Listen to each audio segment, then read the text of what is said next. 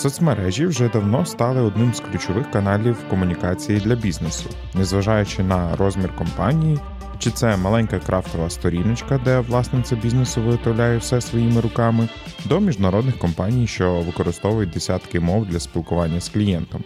Сьогодні, у що за бренд, ми поговоримо про кейс компанії Visa та як вони зі своїми партнерами з Грейпу створюють ефективні комунікації в інстаграмі, щоб ви могли прийняти найкращі практики для себе. А про SMM глобальний не тільки ми поговоримо з Наталією Думнич, Head of SMM Грейпі. Привіт, Наталь. Привіт. Ти знаєш, е, комунікації зараз стали напевно все більш затребуваними і актуальними, так? Ну тобто ніхто ними там не гребав і раніше. Але зараз ми відчуваємо прямо таку критичну необхідність безпосередньо до того, як це стосується і малих брендів, і великих брендів. І тому мене цікавить, на що ти насамперед звертаєш увагу в комунікаціях в СММі сьогодні, наприклад, там від великих брендів, наскільки вони адаптувалися.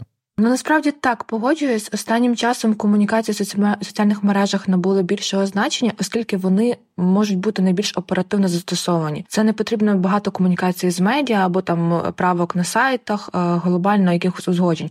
Соціальні мережі стали по суті найшвидшим каналом для комунікації, тому він е, дійсно дуже актуальний і важливий. По факту, якраз для великих брендів і е, дуже важливо зараз відіграє роль швидкість реакції на е, події в світі, і по факту розуміння контексту, тому що публікування контенту воно має завжди бути релевантним до ситуації, до подій і відповідати якби всім зовнішнім чинникам в Україні. Ось тому е, по факту швидкість і релевантність зараз відіграє дуже великого значення. Ну, в принципі, я скажу чесно, що це відігравало як раніше. Зараз просто це загострилось. І я думаю, що цей момент буде загостритись і в майбутньому, тому що ситуація також дуже мінлива, і брендам потрібно завжди тримати руку на пульсі.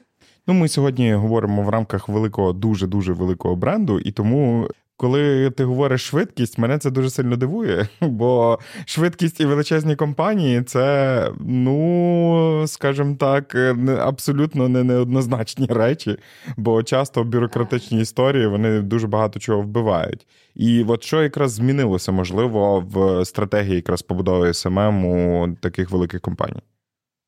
Тут я погоджуюсь, що якби великих брендів завжди була з цим проблема, тому часто дуже важко зайти в ситуативи або в якийсь вірусний контент через процес узгодження.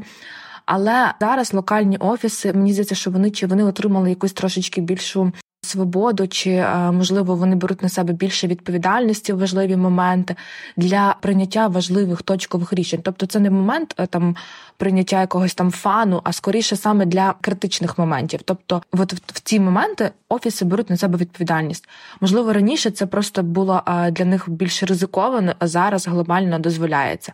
І це стає помітно, тому що ну по всіх важливих питаннях бренди е, якби починають реагувати швидше.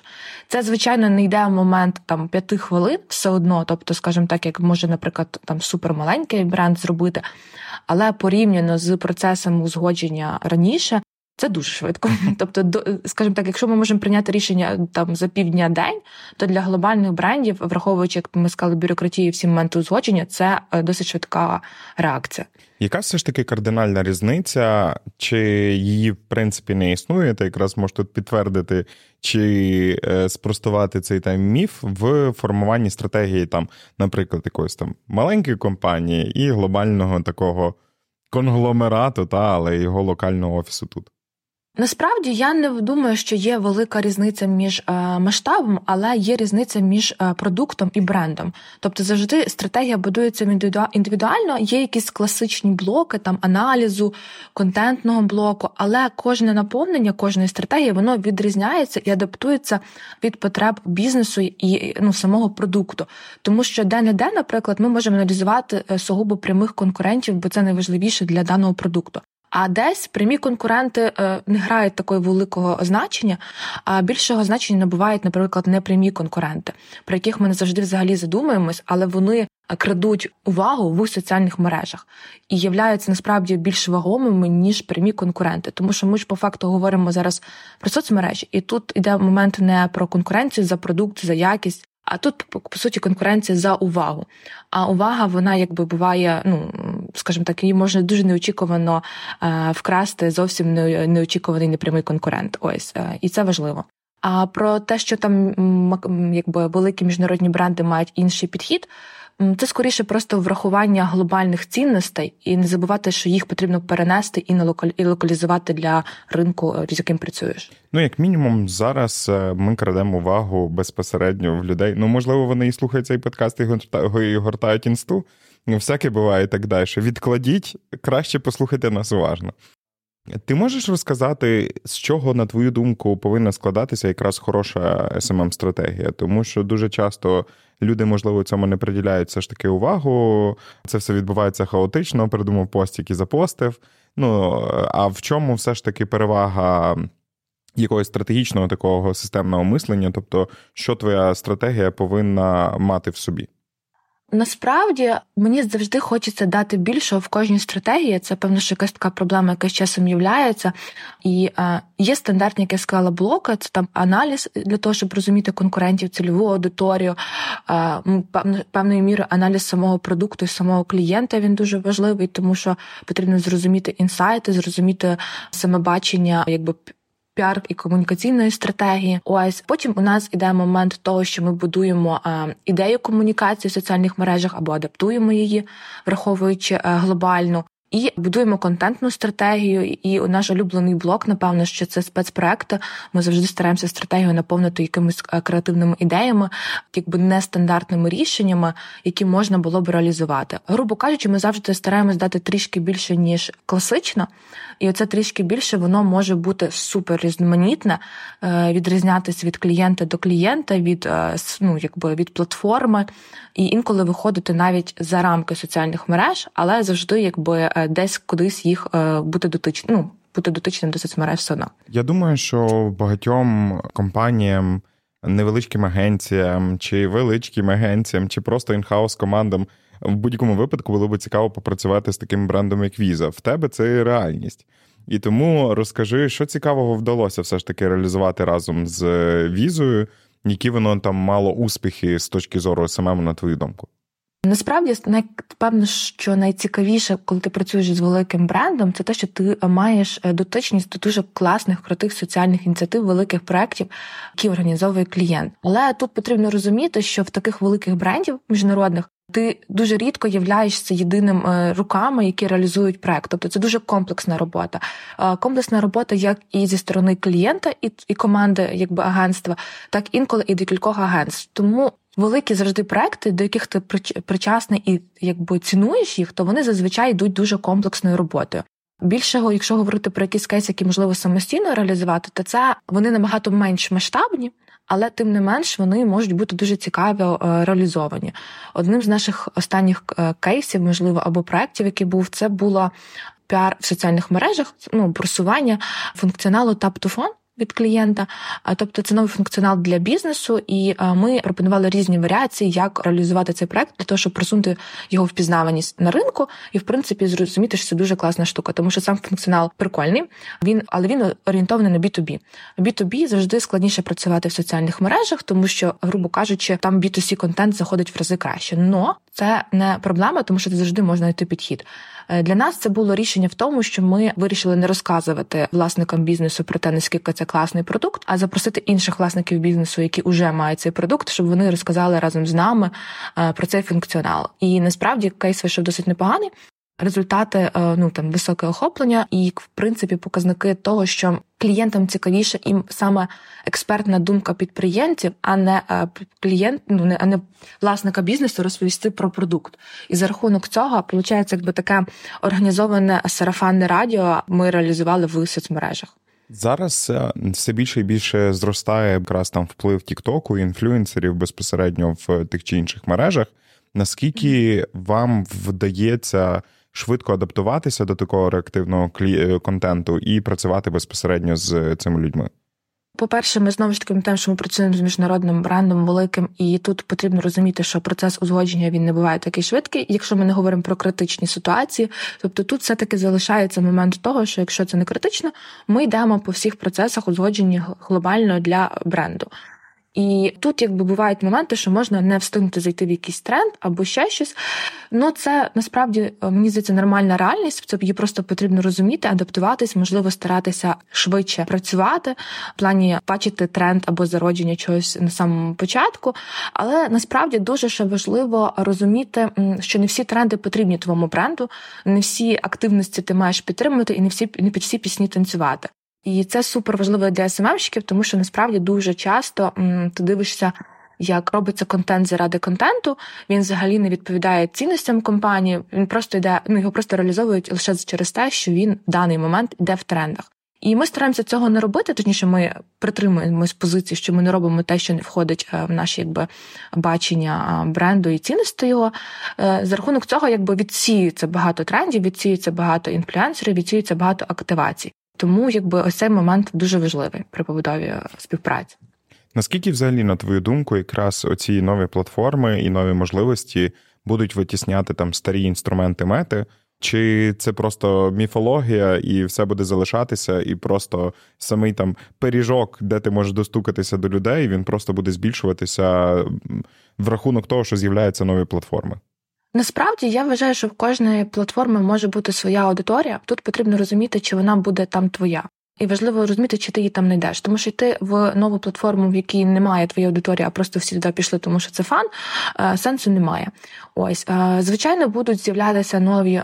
Застосунки, нові платформи, які будуть, е, можливо, як там трец набувати швидких охоплень, а потім спадати. Це також нормальна якби практика. Це в принципі досить такий ринкова ситуація, коли з'являються нові бренди, вони швидко запалюються, випалюються і в той самий момент пропадають з ринку. Мені здається, що класика буде залишати соціальні мережі в плані інстаграму, Фейсбуку. Вони якби досить такі йдуть базові. В них є досить своя устаканена аудиторія, яка все-таки е, надає перевагу їм. Ну, відповідно, Твіттер точно так само, якби е, це взагалі своя окрема тусовка, і там, в принципі, якби вона. Скажімо так, не сильно поважає інші соціальні мережі, можна сказати. Тому Ще й свою назву тепер не, поз... Е, не, не, не, не поважає. Тепер ми можемо говорити тільки про те, що це одна буква Х або Х, як вам зручніше, так і називайте. Ну, я буду більш олдскульною, я ще поки що нажву називатиму їх твіттер. Ти ще просто не оновлювала додаток, так? Він мене сам оновився, і це жах. Я я тому що я його спочатку не могла зрозуміти, що це за застосунок, а потім я така точно. Ну загалом я поки що не називаю його е, якби по олдскульному, тому поки залишимось так. Тому тут насправді е, програми будуть застосунки будуть з'являтися, і це класно, тому що так на ринок приходять нові. Бренди, і в той же самий момент, е, давайте дивитися чесно, наш інстаграм і Фейсбук надихається ну, під, як би мовити, підсніжниками і забирає в них щось прикольне, і потім до до, до, до свій функціонал, і ми отримуємо завжди ріст самого застосунку, яким користуємось регулярно. І тому насправді можливо вони і стають неактуальними, тому що для чого нам йти щось інше, коли це з'являється в твоєму застосунку, яким ти довго-довго вже жив. Давай трішки поговоримо про результати, бо в будь-якому варіанті. Якраз робота в соціальних мережах вона насправді дуже добре може вимірюватись. Та якщо ми говоримо про взагалі там загальну стратегію комунікації, її виміряти, її вплив можна потім за допомогою там якихось тих чи інших інструментів, там глибо, ну, глибинних досліджень чи кількісних досліджень. Тут ти бачиш цифри охоплення, ти бачиш цифри реакції і так далі.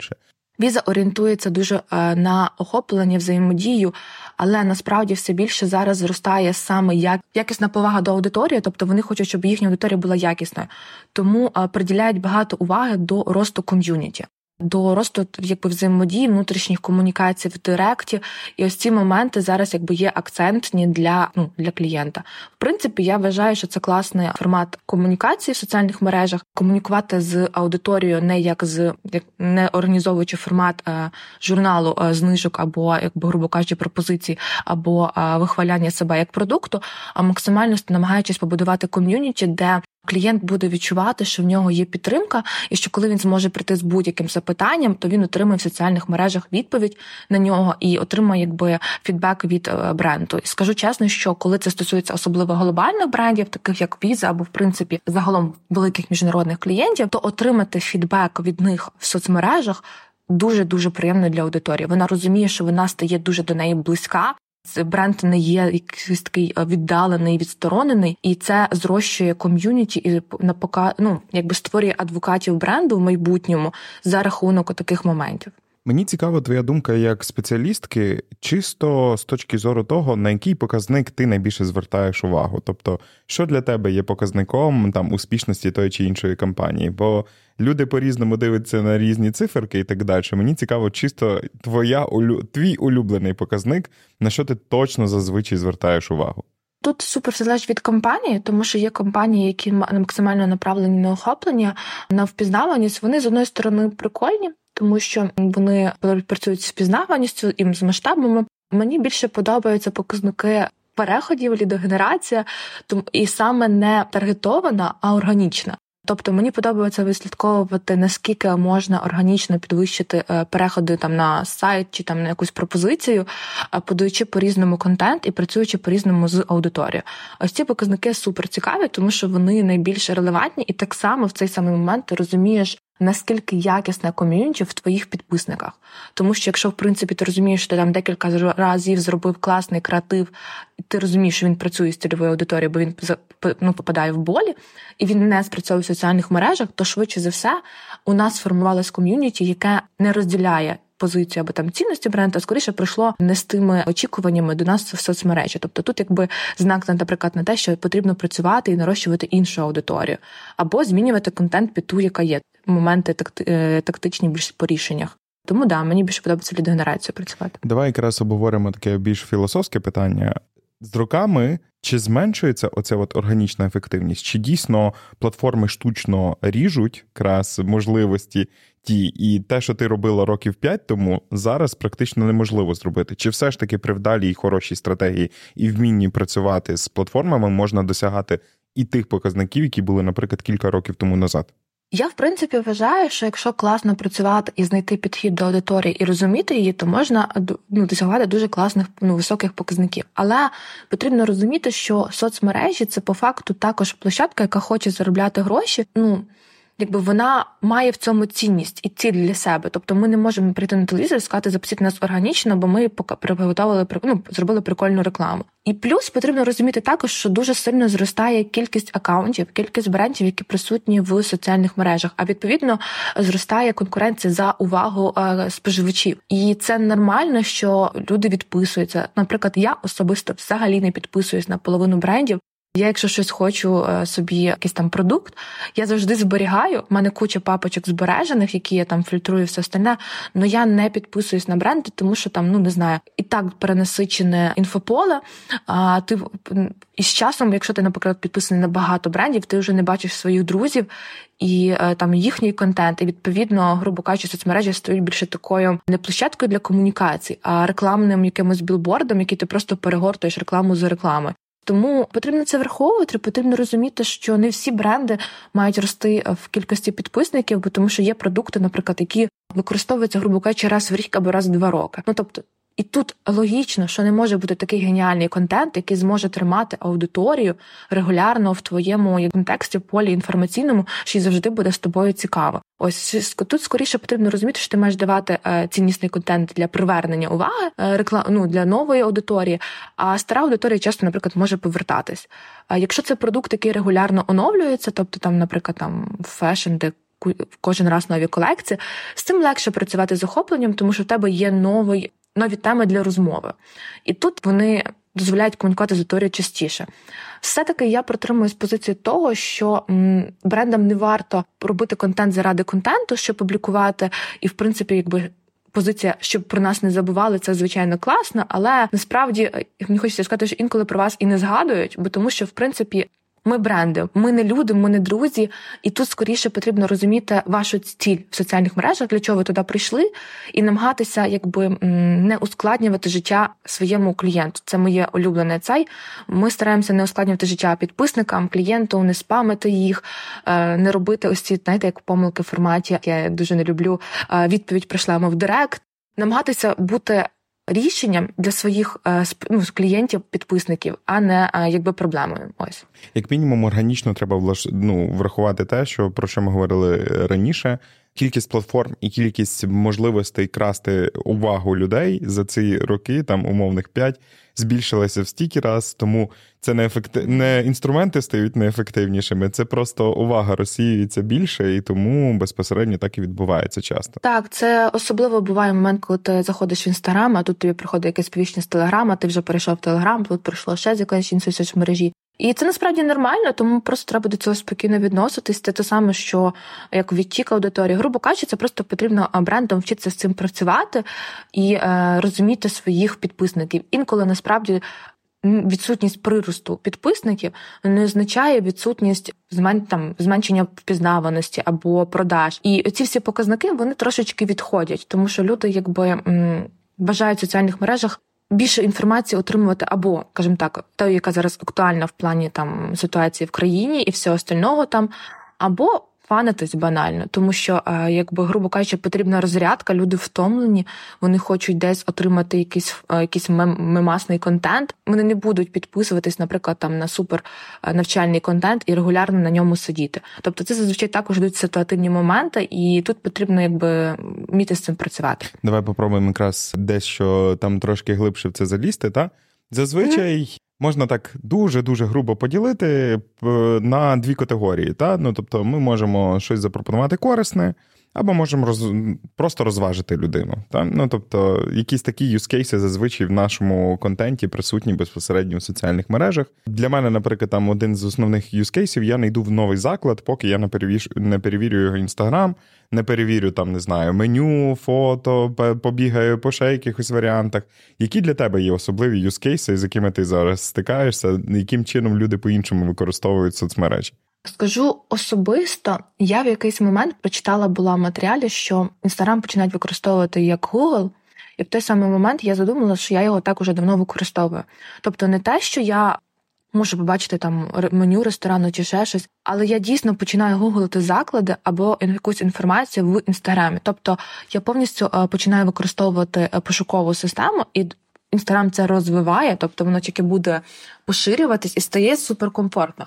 І тут потрібно розуміти, що, наприклад, наше покоління молодших е, людей воно стає ще більше. Ну тобто, це по суті майбутня цільова аудиторія для багатьох брендів, особливо глобальних.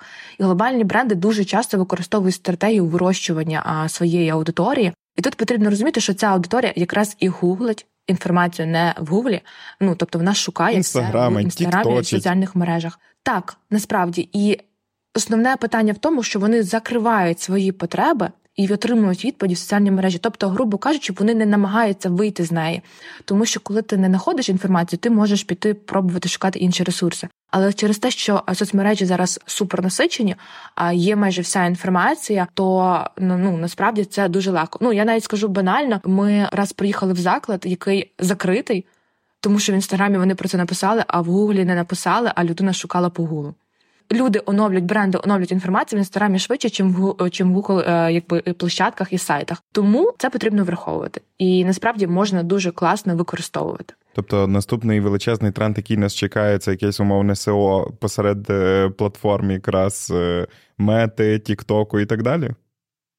Вони ж рухаються в цю сторону насправді. Тобто вони досить активно розширюють можливості пошуку. Там, в принципі, зараз, по-моєму, щось там по локації вони тестують якісь можливості пошуку, що ти можеш відкривати локацію там і дивитись, по-моєму, навіть оцінки можна буде ставити е, за це відгуки.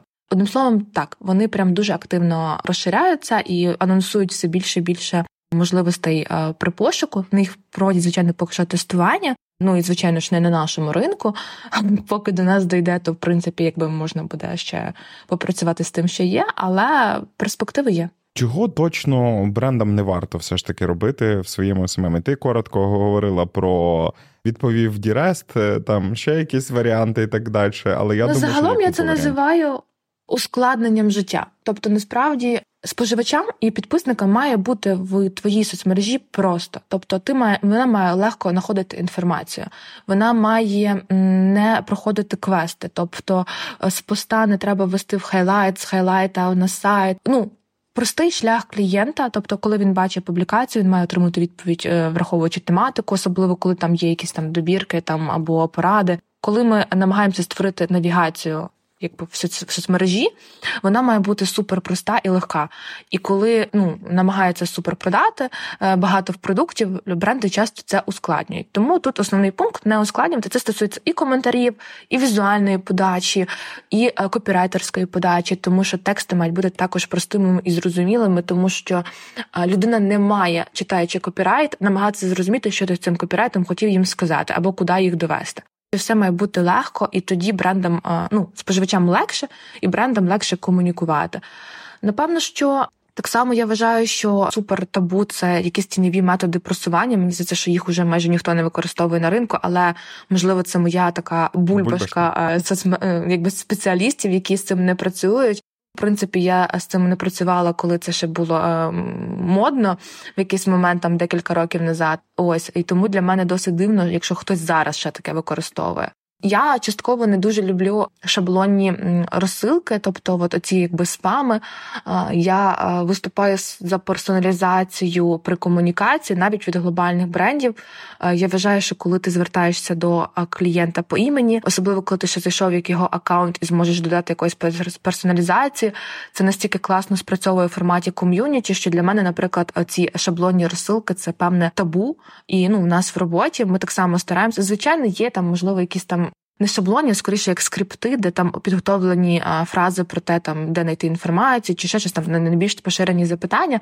Але і ці е, скрипти можна персоналізувати, персоналізувати, додати якоїсь особливості, щоб вони звучали не настільки. Щоб вони не звучали так, наче ти спілкуєшся з комп'ютером. Ось це супер важливо, мені здається, тим більше в теперішній чи, якби часі, коли люди хочуть більше особистісного підходу. Так само по табу, те, що постинг заради постингу, те, що я говорила, я вважаю, що контент має нести цінність, він має передавати інформацію і просто. Ну, багатьох брендів насправді проявляється інколи, коли вони роблять пост заради поста, бо тому що два дня вони нічого не публікували. Ось ми давно вже говорили про те, що ну багато спеціалістів вже давно говорять про те, що це не ок, але дуже багато спеціалістів все одно залишаються при цій комунікації, про такій часті комунікації, і часто без сенсу. Ось це так само певний момент комунікації, який важливий. Якщо говорити ще про можливі моменти, це модерація. Дуже багато брендів не приділяють її увагу, особливо можна зайти і просто подивитися на те, що там бренд супер довго не відповідає. Е, насправді це така, можливо, я буду е, суб'єктивна, але це часто стосується нерухомості. Сфера нерухомості вона супер не любить відповідати, особливо коли там задають запитання про якісь таймінги. Вони такі, о, підемо на місяць в ігнор. А, Ну, типу, може щось е, якраз добудуємо. Наспра... Ну, сумніваюся, що за місяць, але насправді, типу, інколи, якщо продивлятися, аналізувати ринок е, нерухомості, то можна помітити, що модерація це як їхній криптоніт. Вони ну тобто, це не тільки в них багатьох брендів, але от в цій сфері вона е, досить така, я би сказала, поширена у всіх. Тобто рідко хтось там прям виділяється активною комунікацією. В основному виступ вони використовують соцмережі більше як щоб для виставлення анонсів інформації, що де відбувається. Відповідно, коли не мають що сказати, вони тільки помовчимо або поігноримо. Ось це, наприклад, модерація це супер важливий факт. Приділяти її увагу. Багато менеджерів не приділяють, або, наприклад, не вміють працювати з негативом. Тут взагалі ну якби великий пласт роботи, і окремо потрібно приділяти увагу, коли спеціаліст там починає якби більше розвивати себе. Тому що просто видалення коментаря або його ігнор це не вирішення проблеми аудиторії, невирішення проблеми підписника, і точно це принесе тобі більше мінусу, тому що людина, яка не отримала фідбеку, вона рідко залишається, типу, забуває про цей момент. Вона скоріше почне розповідати, почне хейтити бренд. Є шанс, що вона буде не раз повертатися тобі в коментарі. Найгірший момент, якщо вона не те, не буде повертатися, вона піде від тебе, але буде розказувати вживу в офлайні людям наскільки все не ок. Тут можу сказати, що ми працювали з, клієнтами, де була дуже важка модерація. Модерація в стилі того, що люди не до кінця розуміли різницю по певному продукту, і вони вступали в конфлікт. І ну, в нас було моменти, що ми там по 6 годин в день приділяли часу на модерацію. Це досить багато. По факту, це був такий період, ну тобто, це не з не з візою, це з іншим клієнтом, і ми по факту дуже багато створили адвокатів бренду саме за рахунок правильної модерації. Тобто, ми пояснивши всю ситуацію, там пояснивши, як працює продукт, пояснивши, що там що ми. Там дбаємо про безпеку, це був бренд про безпеку. але він був чомусь його дуже сильно асоціювали з поліцією, і ми з цим працювали, тому що там окрема своя охоронна була служба, але вони були дуже схожі зовнішньо для аудиторії. І працюючи з цим, ми дійсно якби сформували дуже велике ком'юніті в плані адвокатів бренду, які люди такі о клас. В результаті якби негатив переходив там в. Повагу до бренду, там там з декілька повідомлень, там бували комунікації там в 3-5 повідомлень, бували в 10-15, Але е, це класний кейс в плані комунікації, тому що факту всі ці люди могли бути негативним фідбеком в житті, а вони стали для нас захистом.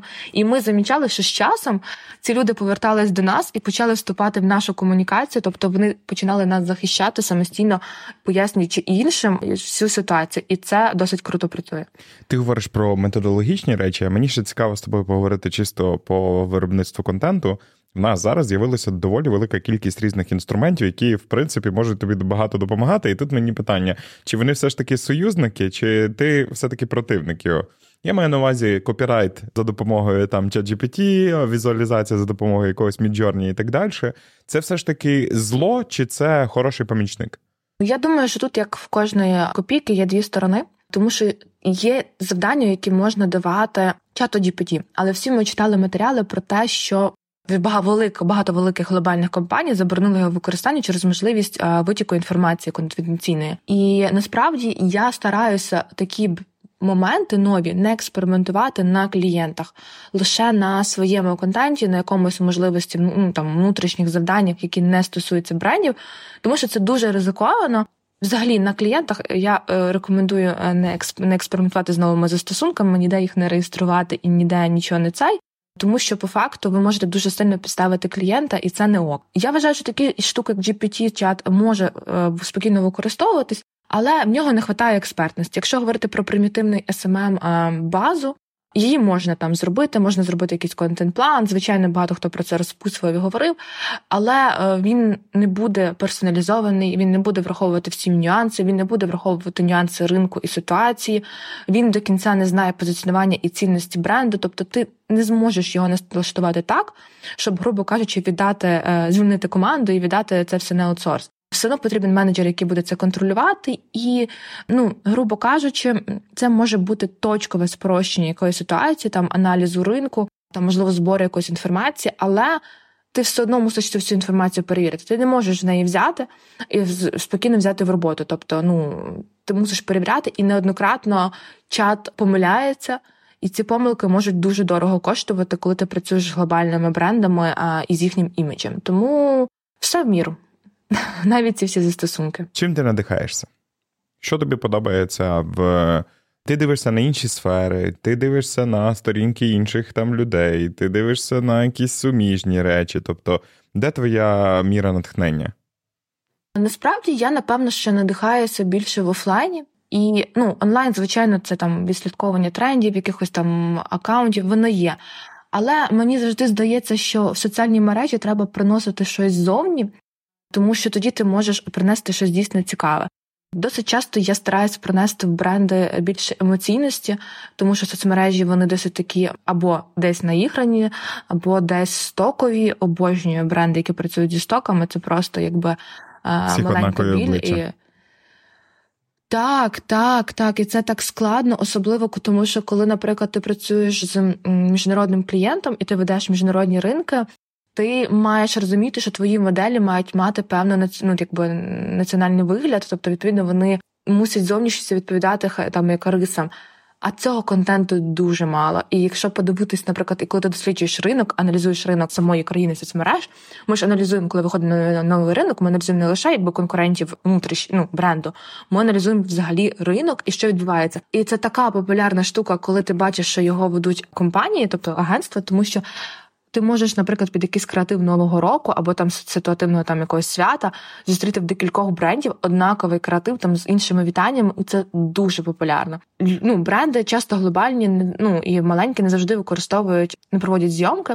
Я вважаю, що це так би ускладнює їм же життя в соцмережах, але е, тут ми впираємося в бюрократичний момент е, організаційний, тому що узгоджувати великі зйомки для кожної країни це буває супер складно. Але е, мене радує те, що бренди до цього йдуть. Тобто маленькими кроками великі бренди до цього йдуть, і я надіюся, що е, це буде тільки рухатися в цю сторону. Ну загалом Я надихаюсь більше офлайном. Я як я сказала, мені подобається поєднувати роботу з відпочинком, і за рахунок цього буває дуже багато ідей приходить в, скажімо так, коли ноутбук закритий, з'являються моменти відпочинку, і вони приносять ідеї по суті в твою роботу. Ось в мене такий формат натхнення.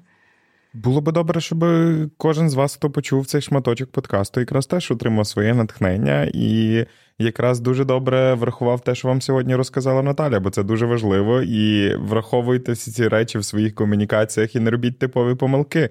Тим більше стільки вам сьогодні Наталя їх дала. Дякую тобі за те, що ти поділилася своєю мудрістю, спеціалістістю і, і решта речей. І почуємось. А ми продовжимо з Катериною Самсоновою, діджитал-маркетинг менеджером Візі. Привіт, Катерина. Привіт. Коли ти працюєш над таку величезну компанію, насправді доволі важко, напевно, мати чітке розуміння або якусь там пріоритизацію е, з точки зору того, яких цінностей ви зараз в цей момент маєте доносити через свої мережі. Ця вся історія вона спускається зверху на вас, чи кожен окремий юніт він вирішує сам більш-менш про свою комунікаційну політику? Ну, дивись, глобально, звісно, як компанія, кожна компанія, кожен бренд, взагалі, будь це міжнародний, будь це локальний бренд, він має певні свої цінності. Да? І тут же визначається тим.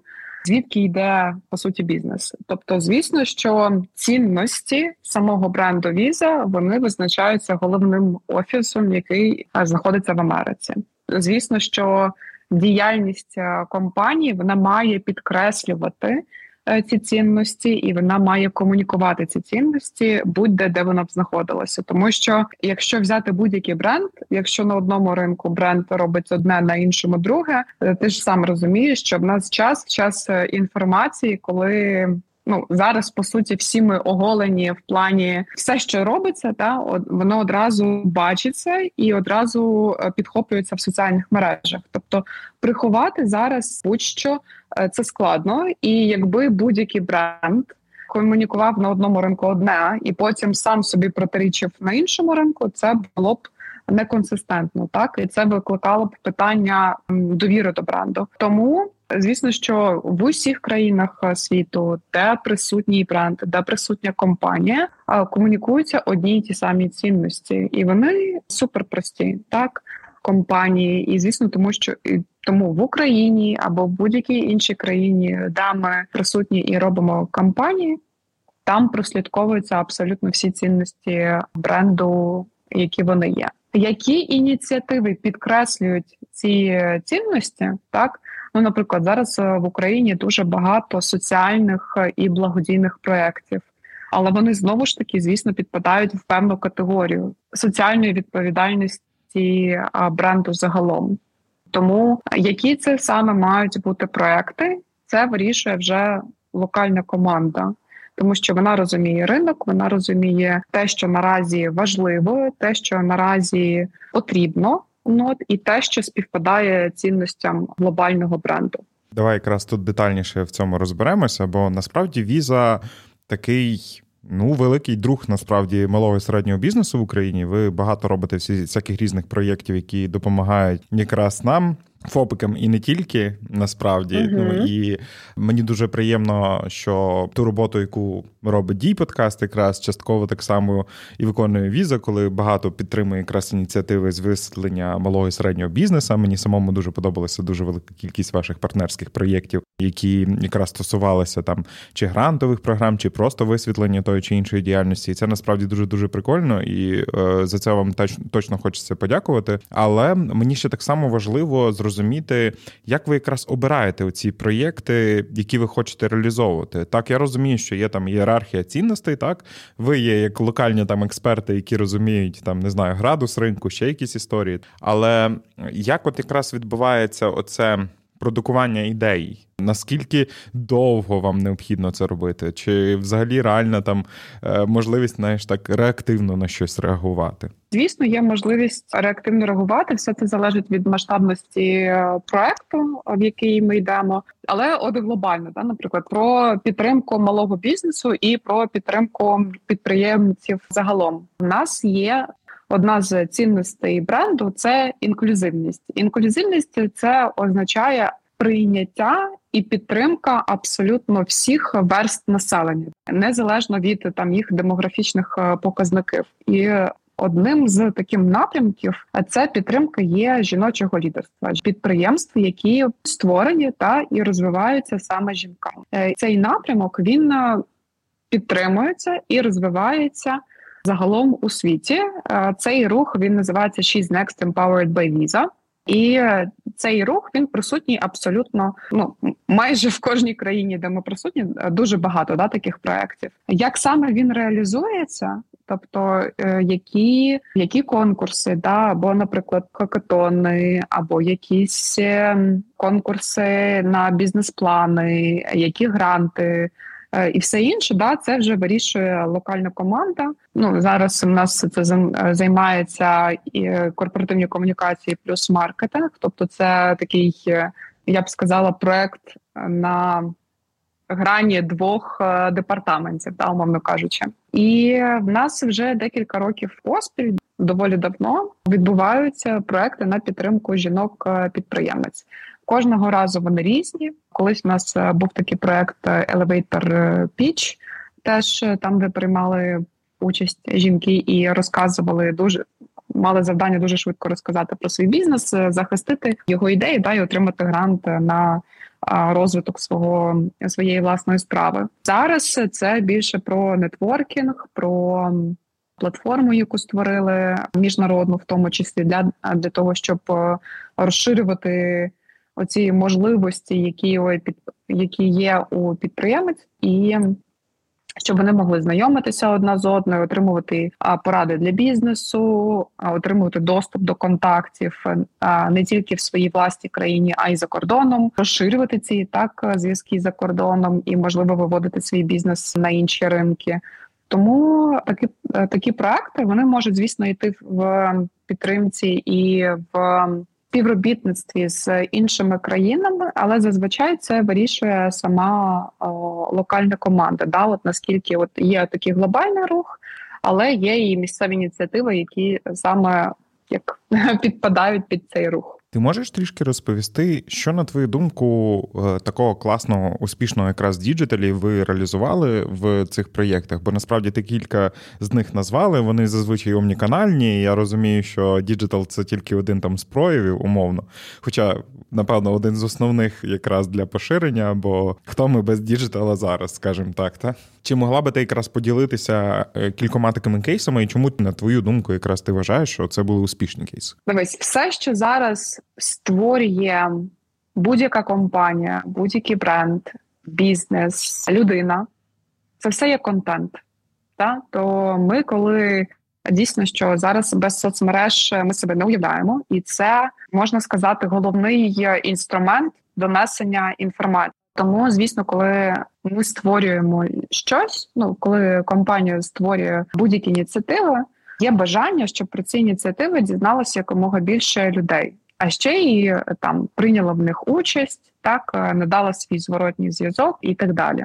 І тут е, немає секрету, мабуть, е, успішної кампанії загалом, тому що успіх кампанії і успіх проекту це завжди меч між тим, що цікаво, корисно, цінно аудиторії людям, да, які зараз мають свої турботи, мають е, свої певні інтереси.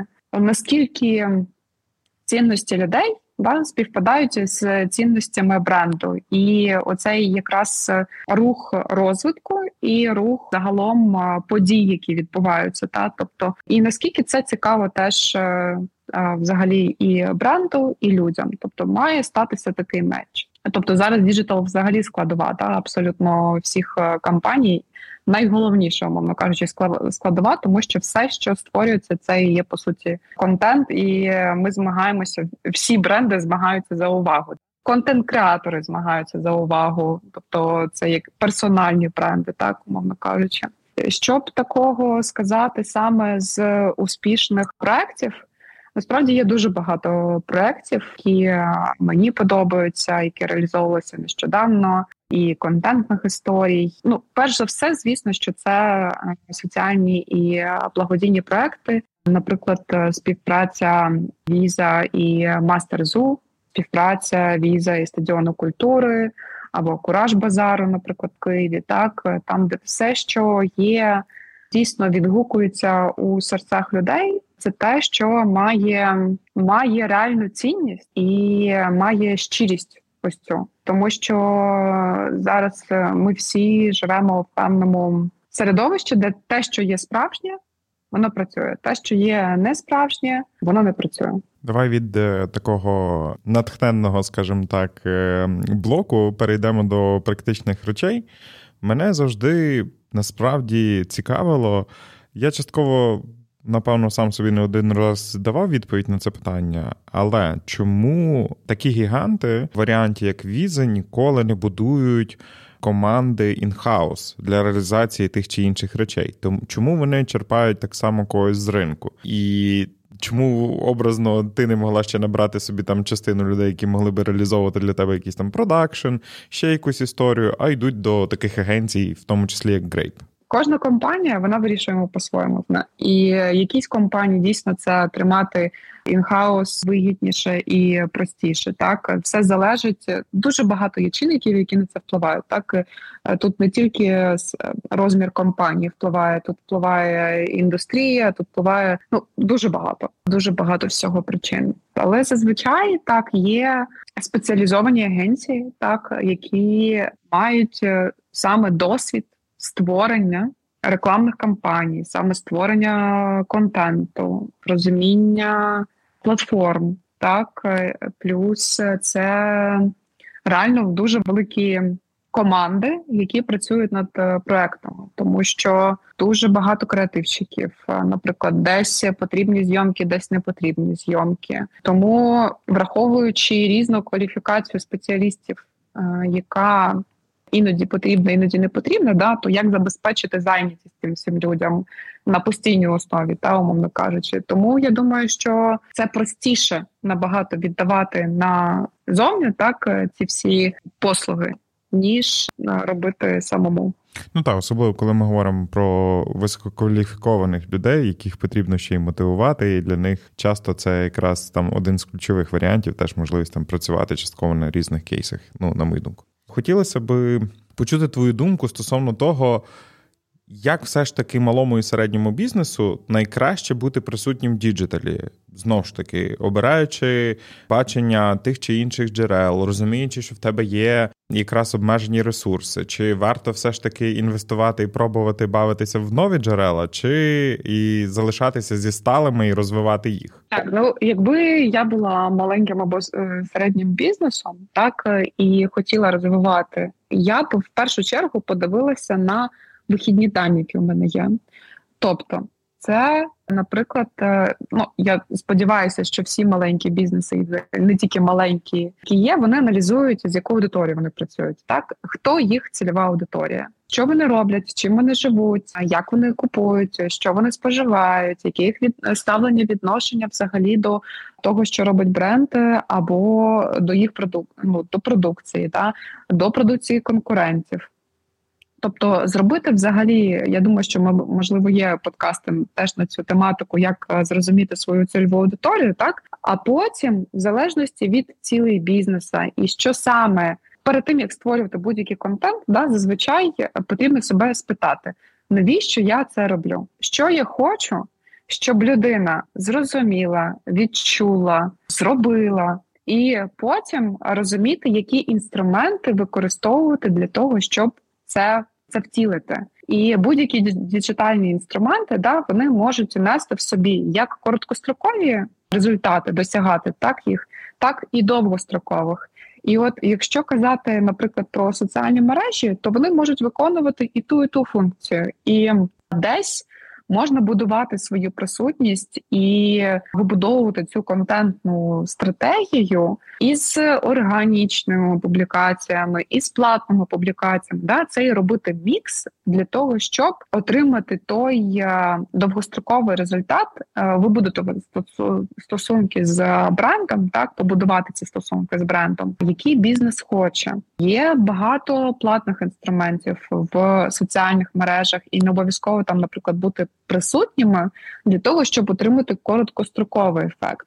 Але звісно потрібно зважати на певні риси, так які притаманні цільової аудиторії, як вони приймають рішення. Тобто тут теж це потрібно подосліджувати. Якщо казати про всю різноманітність інструментів, які зараз є.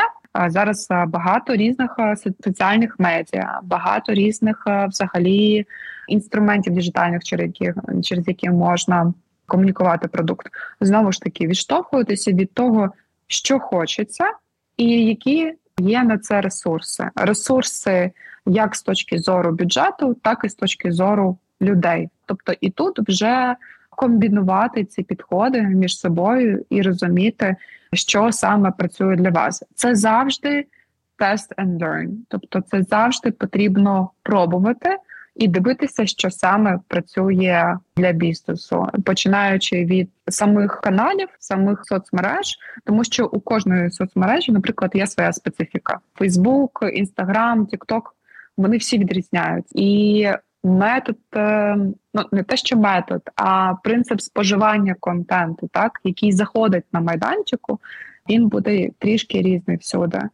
Ну ну і так само казати, наприклад, про банерну рекламу, або там якусь контекстну рекламу, або там методи закупівлі. Дуже багато інструментів. Все це мають, по-перше, дайте собі відповідь, що я хочу, та що я саме хочу від е, цієї цільової аудиторії, плюс е, розуміння цієї цільової аудиторії, і потім вже підбирати інструменти. Що на твою думку складова хорошої кампанії, якраз е, в варіанті, от як проєкту, який ви реалізовуєте в візі, тобто це зрозуміло. Спершу це те, що ти говорила попередньо, це розуміння своєї аудиторії.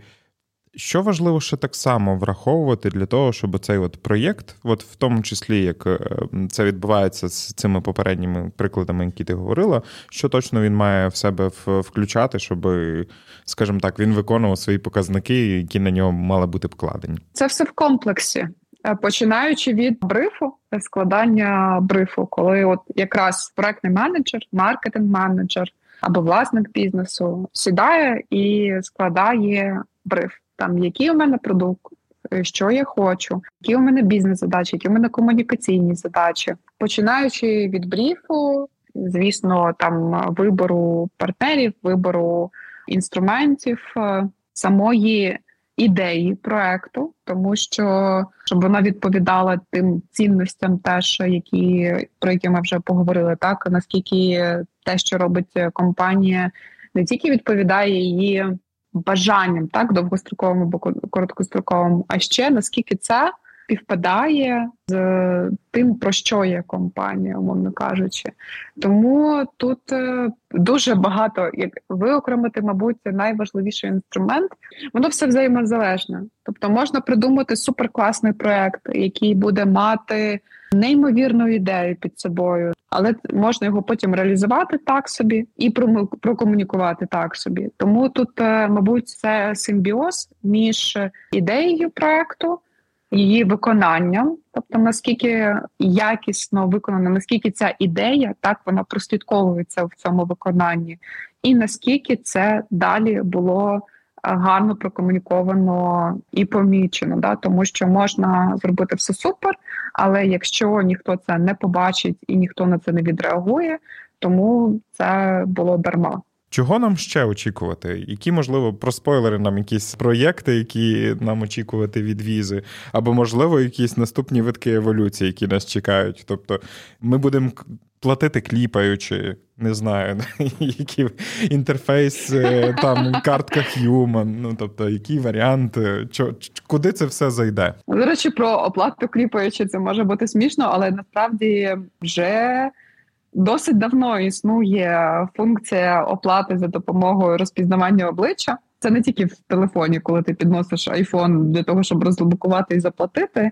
Але, наприклад, так в деяких е, магазинах ставили камери, які розпізнавали обличчя людини, і одразу навіть без картки або без девайсу списували з рахунку людини якісь певні а, оплату за послуги. Ну, банк ж тебе що... фотографує, якраз коли ти отримаєш карточку, тому Face Recognize там є. Тому так, Face Recognition – це технологія, яка вже давно присутня в принципі у світі. Ну, спойлерити про проекти, звісно, я не можу. Я спробував, вибачте, слухачі. Про технології я теж не можу спойлерити. Тобто, звісно, що можна поговорити, куди це все може прийти. Але загалом це все відбувається для того, щоб зробити наше життя простішим. Так, життя як е, людей е, звичайних, які там кожного дня ходять в магазин, е, користуються транспортом. До речі, про транспорт, так тому що це теж один з видів розвитку, і у віза є багато технологій, які дозволяють оптимізувати витрати на транспорт, взагалі рішення для того, щоб приймати там оплати для безконтактних платежів, ну взагалі без готівкових платежів. Тому все направлено на те, щоб покращувати, полегшувати життя і малим бізнесам, звісно, в тому числі так для того, щоб приймати оплати, для того, щоб збільшувати свої можливі прибутки, тому що зараз е, дійсно дуже багато людей, які додають е, перевагу оплати карткою, так безготівково. Ніж е, ходити з готівкою, тому звісно, зараз будь-який не здивувати абсолютно, да, якщо ти заїжджаєш там, наприклад, в якусь дуже дуже віддалену точку на мапі, і там все там все одно приймають картки до оплати. Тому це все направлено на те, щоб покращувати можливості, покращувати розвиток е, і. Полегшувати життя одним словом. Ну, як мінімум, віза все трішки ближче і ближче наближає нас до кешлес світу, де паперових банкнот, напевно, швидше за все, ти будеш показувати е, внукам і розказувати, пам'ятаєте, діти за моєї молодості така історія ще існувала. Люди ходи, носили папірці в кишенях. Я в е, твоїй особі хочу подякувати знову ж таки бренду Visa за висвітлення історії малого і середнього бізнесу. Це дуже важливо, особливо за підтримку, в тому числі і жіночого підприємництва. Хоча ми тут в каналі такого е, розподілу е, не робимо. Ні, не нас тільки. Є багато ініціатив. Так, є багато ініціатив і продуктів. Насправді я дуже рекомендую зайти на наш сайт. Це посилання буде в описі до цього подкасту. Подивитися на сайті, тому що є дуже багато ініціатив і є багато продуктів для малого бізнесу, не тільки для прийому платежів, але й для розвитку бізнесу. І дійсно, моя така особиста, так моя порада, що бачити ці всі можливості е, для розвитку і користуватися ними. Насправді, картка в вашому гаманці має в собі дуже багато переваг і бенефітів не тільки для вас, як для фізичної особи, так але і як для малого і середнього бізнесу, тому що е, у компанії Visa є безліч партнерів, які пропонують спеціальні пропозиції для малого і середнього бізнесу для того, щоб якраз там отримувати знижки на ту ж рекламу в там, наприклад, в Гуглі або в Мета, або на інших ресурсах, або отримувати якісь е, консультаційні послуги, там юридичні, бухгалтерські і так далі. Так, тобто, там я реально рекомендую зайти на сайт і подивитися весь той спектр пропозицій, які дає бізнес-картка, так тому що ви можете її мати, але все ще не знаєте, що можете там безкоштовно так отримувати якісь переваги для от для того, щоб розвивати свою власну справу. Тому так тут не тільки йде мова про жінок підприємець, тут загалом йде про підтримку малого та середнього бізнесу. Не втрачайте можливості, використовуйте все і гуртом до cashless світу. З нами на зв'язку Вікторія Бондаренко, senior account manager в Грейпі. Привіт, Вікторія. Привіт. Слухай, розкажи, як це працювати з такою величезною міжнародною компанією, як Віза? Це окриляє, дає якихось додаткових не знаю, плюсиків карму? Я думаю, що точно дає, тому що віза дійсно дуже велика компанія яка працює з багатьма регіонами, і е, насправді, коли ти робиш знаєш, якийсь е, маленький креатив, але який дуже має велике значення, і потім розповсюджується на дуже багато країн. Ну, звичайно, це не може не надихати. Розкажи, як це взагалі побудовано з точки зору, бо ми знаєш, всі привикли, коли там якийсь там навіть великий український бізнес, нехай буде там якийсь невеличкий середній, він там працює собі в одному риночку, та й добре. Ну, типу, максимально Різниця в поясах це там не знаю, Львів, Київ і так далі, де одна і та ж сама година. Просто люди в різному ритмі живуть. Віза має, напевно, якісь там регіональні величезні поділи на різні країни. Як Грейп працює? З якими країнами, наприклад, е, з точки зору візи, якраз працює Грейп? Ми працюємо зараз е, саме з інстаграмом е, візи. Це Казахстан, Узбекистан, це Грузія, це Азербайджан. Ну і власне Україна. Да? Тому в нас, е, якщо говорити про часові пояси, найбільша різниця у нас з Казахстаном. Але знаєш, всі процеси побудовані так, що ми насправді цього не відчуваємо. Да? Тобто, в нас є певні е, години, коли ми там зустрічаємося онлайн, спілкуємося, все інше там відбувається в пошті і. А насправді, ну там не скажу, що в мене є якісь там або в команди прям великий дискомфорт е, з приводу часу. Мені здається, що вже коли ми там пережили ковід, да там відключення світла і всі ці історії, вже команда настільки навчилась продуктивно працювати в будь-яких умовах, що там особливого дискомфорту немає. Але є така цікава штука, коли ти спілкуєшся там з Казахстаном, з Грузією, ти відчуваєш там певний вайб цих країн, і ось це якраз надихає, да, коли там в нас загальні коли, зустрічі, коли ти бачиш цю величезну команду, надихаєшся да, там усіма членами цієї команди, це дуже круто насправді. Як взагалі відчувається оця от ментальна різниця між різними країнами? Чи існує вона? Бо дуже велика кількість зараз і підприємців вони задумаються над новими ринками, думають про вихід про них, і наскільки це важливий фактор, який потрібно враховувати? Знаєш, ну якщо говорити саме конкретно про SMM, то ми дуже готуємо багато такого знаєш контенту локального. Да, Там в Грузії, наприклад, це дуже багато фестивалів, в Казахстані це дуже багато якихось таких свят, які нам не знайомі. І команда зазвичай да, там занурюється в цю специфіку, вивчає її. Локальні менеджери завжди там до нас відкриті, допомагають, дають якісь там певні певну інформацію щодо особливостей проведення там заходів певних чи свят. І насправді в нас так побудовані процеси, що це дуже легко все відбувається, і це дуже дуже є цікавим для команди. Да? Тому що ну ми дуже любимо Україну, ми її дуже добре знаємо, але локальні країни це завжди щось нове, цікаве. І для команди, знаєш, це важливо, що немає такої там рутини. От і коли в тебе багато країн, звичайно, ця рутина не може, е, ну тобто вона неможлива по факту. Як на твою думку, правильно ставити задачі агенцій? Та? Коли ми говоримо про таку велику компанію, як Visa, в них, напевно, було стільки ітерацій, що вони, напевно, більш-менш вміють це робити. Спростуй або підтверди цей міф. Так, візи точно це вміє робити. Вони дуже готуються до того, як да, до брифінгу агенції, і насправді вони завжди знаєш так детально погружають нас в задачу і дуже чітко поставлені цілі, KPI, дедлайни, що ми маємо надати на виході. І, взагалі, якщо говорити не тільки там про візу, а про всіх клієнтів, то це ключова річ, тому що має бути чітко сформований від клієнта запит, да, що саме потрібно зробити агенції, що клієнт має отримати в фіналі, ну власне, який там да, кінцевий результат. І, наприклад, якщо це якийсь новий для нас клієнт, то дуже важливо саме занурити команду у контекст.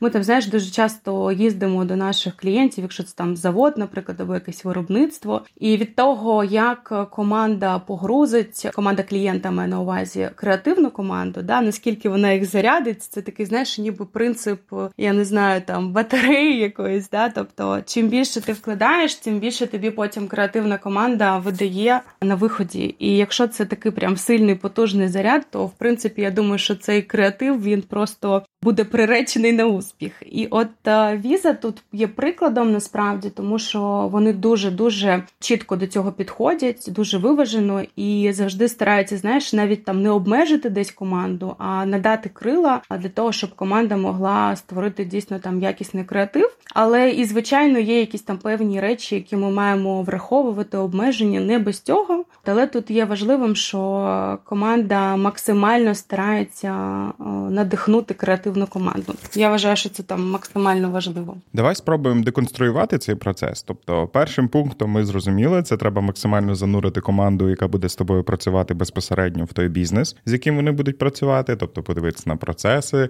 не знаю, там перекласти філософію компанії в ту команду. А якщо говорити про якісь дуже технічні штуки, тобто це історія про якраз ті обмеження, які ви повинні зробити, і які ще штуки точно необхідні команді, щоб вони гарно виконали свою роботу. Що якраз, от, наприклад, в даному випадку віза надає, е, щоб можна було реалізувати те чи інше технічне завдання. Ну, дивись, ми тут завжди тут знаєш якісь можливо більш банальні речі, тому що по факту ми завжди працюємо з встановленим вже брифом з візою, да, де в нас там є цілі, дедлайни, формати. Під всі ці формати в нас е, є ТТ, да, тобто як ми маємо поставити лого, що ми можемо використовувати, що не можемо використовувати. Звичайно, там від моменту, коли нас забрифували. Ми там зазвичай за 2-3 дні отримуємо бриф. Команда його дивиться, завжди є там знаєш можливість е, задати певні запитання, сформувати їх. Там далі у нас відбувається онлайн-зустріч по факту, да, де є там живе спілкування, ти можеш уточнити е, певні деталі, це там завжди супер корисно. Ну і завжди знаєш така історія про те, що на фіналі ми завжди маємо там контакт-репорт, де ми фіксуємо, що ми правильно зрозуміли один одного. Тому що можна розмовляти про будь-які речі. У кожного з нас знаєш своя уява, і кожен по різному це все може уявити. Тому, коли ми фіксуємося, ми чітко розуміємо, що ми там йдемо в правильному русі. Розкажи трішки про якісь цікаві підходи від візи, чи якісь кейси, які відбувалися з вами. Е, чому тобі вони запам'яталися, і не тільки? Знаєш, в мене така особлива історія з візою, тому що фактично, коли я приходила в Грейп, я дуже хотіла працювати з візою. І я по факту там знаєш, агенцію обирала, орієнтуючись на клієнти, з якими буду працювати. Чому? Тому що віза по факту вона дуже є проактивна, і мені, наприклад, дуже імпонує позиція візи щодо підтримки жінок, взагалі там жінок-підприємець. Ну, звичайно, не тільки цього цієї сфери, але в цілому. І от нещодавно віза разом з Emerging Europe вони запустили дуже цікавий проект.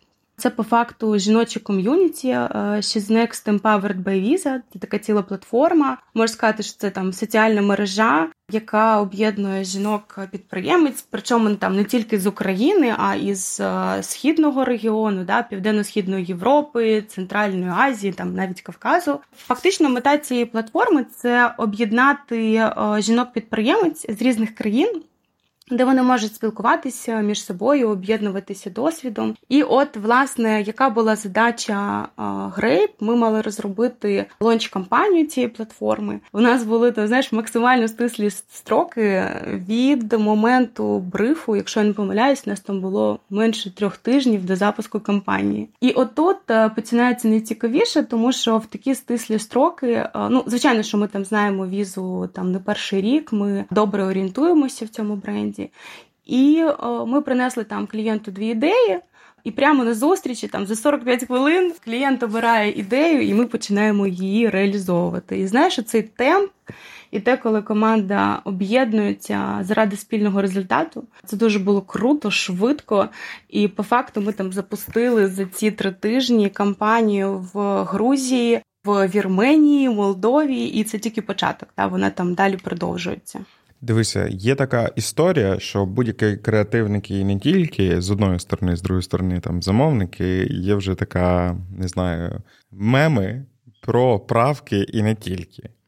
І е, це з одної сторони правки, а з другої сторони, знаєш, є е, ще така історія, яку нас завжди вчать стосовно того, що клієнт завжди правий. Давай попробуємо це поєднати, і питання таке: чи завжди ви погоджуєтеся з правками? Наскільки ви боретеся за свої рішення, чи навпаки ви віддаєте якраз дань тому, що клієнт, напевно, сам більше розуміє свій бренд, і в цьому випадку, можливо, не варто відстоювати тут позицію. Як відбувається безпосередньо у вас? Ну тут знаєш, теж це дуже просто, тому що там, умовно кажучи, всі правки клієнтів можна поділити на дві категорії: конструктивні і суб'єктивні. Тому що, якщо це конструктивні правки, вони зазвичай там стосуються досвіду клієнта, і клієнт дуже часто там знаєш є носієм інформації щодо бренду, да там успішні кампанії реалізовані або там певні обмеження, які нам потрібно враховувати. І конструктивні правки ми насправді їм завжди дуже раді, тому що вони нам допомагають, вони економлять наш час, час клієнта. Да? Там, ну я не знаю, з самих простих кейсів, е, коли нам там. Клієнт одразу каже, що врахуйте ось це, ось це, ось це, і ми створюємо креатив вже з урахуванням всіх цих обмежень. А не знаєш, бувають моменти, коли там креатив полетів, створив ідею. Ми приходимо до юристів і потім все урізається. От тому, коли від клієнта одразу є цей пул, що треба врахувати, ми насправді тільки вдячні. А що стосується суб'єктивних правок, тут, звичайно, теж, як ти кажеш, є дуже багато мемів. Там не знаю, е, умовно кажучи, моє те, що сказала, що це незрозуміло. Цей відтінок помаранчевого шрифт зробіть знаю, жирнішим. Да, пограйте з шрифтами, це ж класична історія. Знаєш, діти дизайнерів граються не іграшками, а шрифтами. Тому ну насправді ми тут завжди керуємося здоровим глуздом, і якщо е, коментарі шкодять ідеї, якщо ми розуміємо, що в результаті правок ідея працювати не буде, е, ми на це ніколи ну типу не підемо. Ми будемо до останнього да, там пояснювати клієнту, доносити свою позицію і намагатися зберегти да, цю цілісність ідеї, щоб вона не була порушена.